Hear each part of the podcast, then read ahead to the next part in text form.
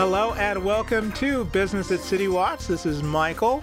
I thank you for joining us, and I remind you, of course, to leave us a, a like or and a review every time uh, you listen to this and wherever you hear us on your uh, radio.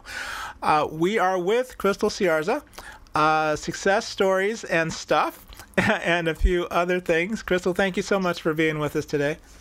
Thanks for having me on the show. I really appreciate this opportunity. We're talking about the type of thing you do, which I, which if I understand it correctly, you talk about diversity in the workplace. You talk about marketing for businesses and how to market to peoples, especially disparate peoples. And uh, we've been doing this for how long now? Uh, so I've been in marketing and communications for over 18 years. I've owned Siarza, uh, the public relations, digital, and advertising agency based out of Albuquerque, New Mexico, for over 10. And uh, in terms of crisis and digital work, um, depends on what perspective you have, but it's kind of uh, it's been a long time um, been in the practice, and uh, it's it's definitely a uh, topic I love to talk about. What made you go into this line of work? What was some what happened that made you say I can do this or I'd like to do this? Um, I think a lot of it was uh, back in 2008. You know, I'm 38, so if you do the math, about 20 years ago, we had the recession, and uh, I was in uh, broadcast journalism school in New Mexico um, at Eastern New Mexico University. And I said to myself, I didn't want to be on broadcast because I didn't want to move markets. And uh, there was a little known website back in the day called MySpace, and then suddenly an uh, social media channel called Twitter then you know even before that was the creation of facebook um, i was in school for public relations and i realized that um, in order to be um, successful in the workplace and to look at a more realistic journalism realm or to, to kind of adapt my journalism skills that i had at the time i said let, let me start looking into social media and then from there, um, everything was just kind of built up upon my career that I, I wanted to stay in marketing and stay in journalism and stay into that storytelling element. Um, so uh, I, I've always been in the marketing coordinator role or the social media realm or an account executive. And then in uh, 2014 in November, I opened up uh, what was then Siarza Social Digital, um, but now Siarza, uh, which is the full service advertising, public relations, and digital firm that I have.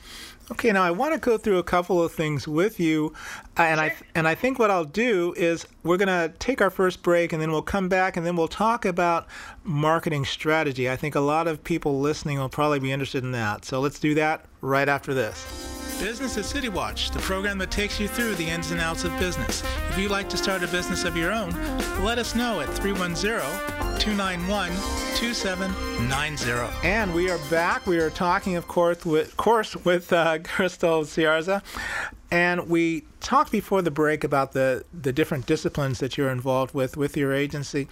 Let's talk about marketing strategies. A lot of people that we listen to and that listen to us every day are in business, small and mid-sized businesses, and they're always interested in the best way to market their particular product and or service. They want to be uh, able to stand out from the crowd. Uh, what type of advice do you give people like that when they're talking about a marketing strategy? You know, you mentioned story success and stuff. That's our podcast at Siarza, and uh, one of the success stories or struggles that we or stories that we talk about is um, what is the problem that you're trying to solve? Uh, why is your problem and why is your product or service so different than everybody else's? And so we always give great advice on, on the podcast, and and so I hope that you can tune in on your favorite uh, podcast network, including on iHeart. But what we see, what the answer is when people are trying to find the best ways to really refine their marketing strategy is uh, always look back to that question what is the problem that you're trying to solve? And then from there, you can establish a goal. Uh, when I talk about marketing strategies, I always use the football metaphor, especially as a diehard 49ers fan. Um, I always use the, whenever you're trying to craft your marketing strategy, I use the football metaphor, which is this. Um, the 49ers uh, were trying to get to the Super Bowl you try to craft an objective. An objective is usually a numeric um, expansion of your goal, and so that's why they had a um, was it 16 and two season, right? And so you always try to uh, uh, put some numbers and put some timelines onto your objectives, and you're leveraging your goal. You're leveraging strategies. And a strategy in football is usually an offensive strategy or defensive strategy. Is it going to be a West Coast offense or is it going to be a 4-3 4-3 type of defense? Is it man defense, etc. So strategies really help dictate the style, the approach, um, what are you leveraging in your communications and marketing strategy and then the tactics are the individual plays right? Is it a qb sneak? Is it a is it the brotherly shove? Is it the uh, the four is it the slot route? Those individual tactics is when you start looking at promotional products social media um, social media advertising uh, press uh, media relations um, when you're drafting a, a, a, marketing strategy, it's as simple as trying to put a football team together. Um, I always like using that metaphor because it really dumbs it down, but it actually simplifies marketing strategy development because a lot of people get very overwhelmed by it. Understood. Well, listening to that, I was thinking of a couple of things uh, immediately that have to do with the type of strategy you have, the, the type of market you're aiming at. For example, the market for uh, a person who's selling, you know, vegetables or something is not going to be exactly the same as a person who's trying to sell uh, electronic equipment to someone. Uh, but the basic mean is the same. I guess you're still trying to, to establish a rapport with your prospective customer. Uh, is there a way to aim at that? I know that you mentioned it in generality. Is there a way to aim at that so that, say, the guy who's selling the, the, the vegetables and the guy who's selling the electronic equipment can still meet in the middle? Yeah, oh, absolutely. You know, one of the things that we always forget about as business strategists, or it's something that's just, that really takes a business, you know, hobbyist to a business strategist, is really looking at your research, understanding the client, understanding the customers, understanding the data behind the work that you do, evaluating who potentially could be your buyer or who could be a profitable buyer or consumer of your service. And so once you have that research and you evaluate how old they are, demographics, age ranges, um, common commonalities in the sociological aspects of things, then you can actually expand on to targeting them depending on again, like you said, the strategy that you have. So younger audiences, right? It's more of a interactive storytelling, short content type of strategy, especially in the age of TikTok and Snapchat and Instagram. But if you're looking at older audiences, that they usually that that older audiences are always very highly trust forming. They have to trust the source. They have to trust the resource. They have to trust the subject matter expert. That's when testimonials becomes as part of your strategy, or stories in a more in-depth way. Um, we notice that commercials are really more storytelling rather than direct um, call to actions nowadays. Um, so it always depends on the type of audience that you're looking for and what type of audience would respond best to your message and also to your creative. Okay. I think what we're going to do is I'm going to take the last break here. We'll come back, talk a little bit about the, the tail end of that, and then uh, discuss a little bit of diversity in the workplace. And uh, we will we'll do that right after this. Business at City Watch, the program that takes you through the ins and outs of business. If you'd like to start a business of your own, let us know at 310 291 2790. Hello, we are back with Kristelle Siarza, and I thank you for being with us so far. And those of you who missed us, uh, you'll just have to catch us again. Uh, let's talk lastly about diversity in the workplace. And you put great stock in setting up your business from the beginning with a diversity angle to it. Tell me about that and how somebody goes about doing that. Well, respectfully speaking, it's not a diversity angle; it's a diversity value. It's really deep, uh, root, deeply rooted into our organization.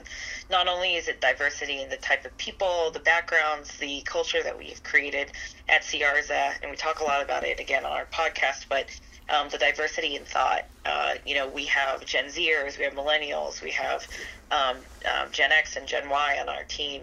Um, and New Mexico is a beautiful state of, uh, of being a minority majority state. So people of color also bring uh, a color backgrounds, um, multiple different ways. And so whenever we take an approach to marketing strategy or the work that we do, we also we always try to make sure that we're being as inclusive and as understanding and as respectful to the audiences that we serve. And, and um, we take great pride in making sure that we're authentically us um, as an organization. How does a, a business that does not necessarily operate in a diverse area reach out to in markets like that when they're not really that familiar with them? Um, education is always step number one, right? Whenever you're taking the moments to um, not just become an ally and not knowing what the word ally means.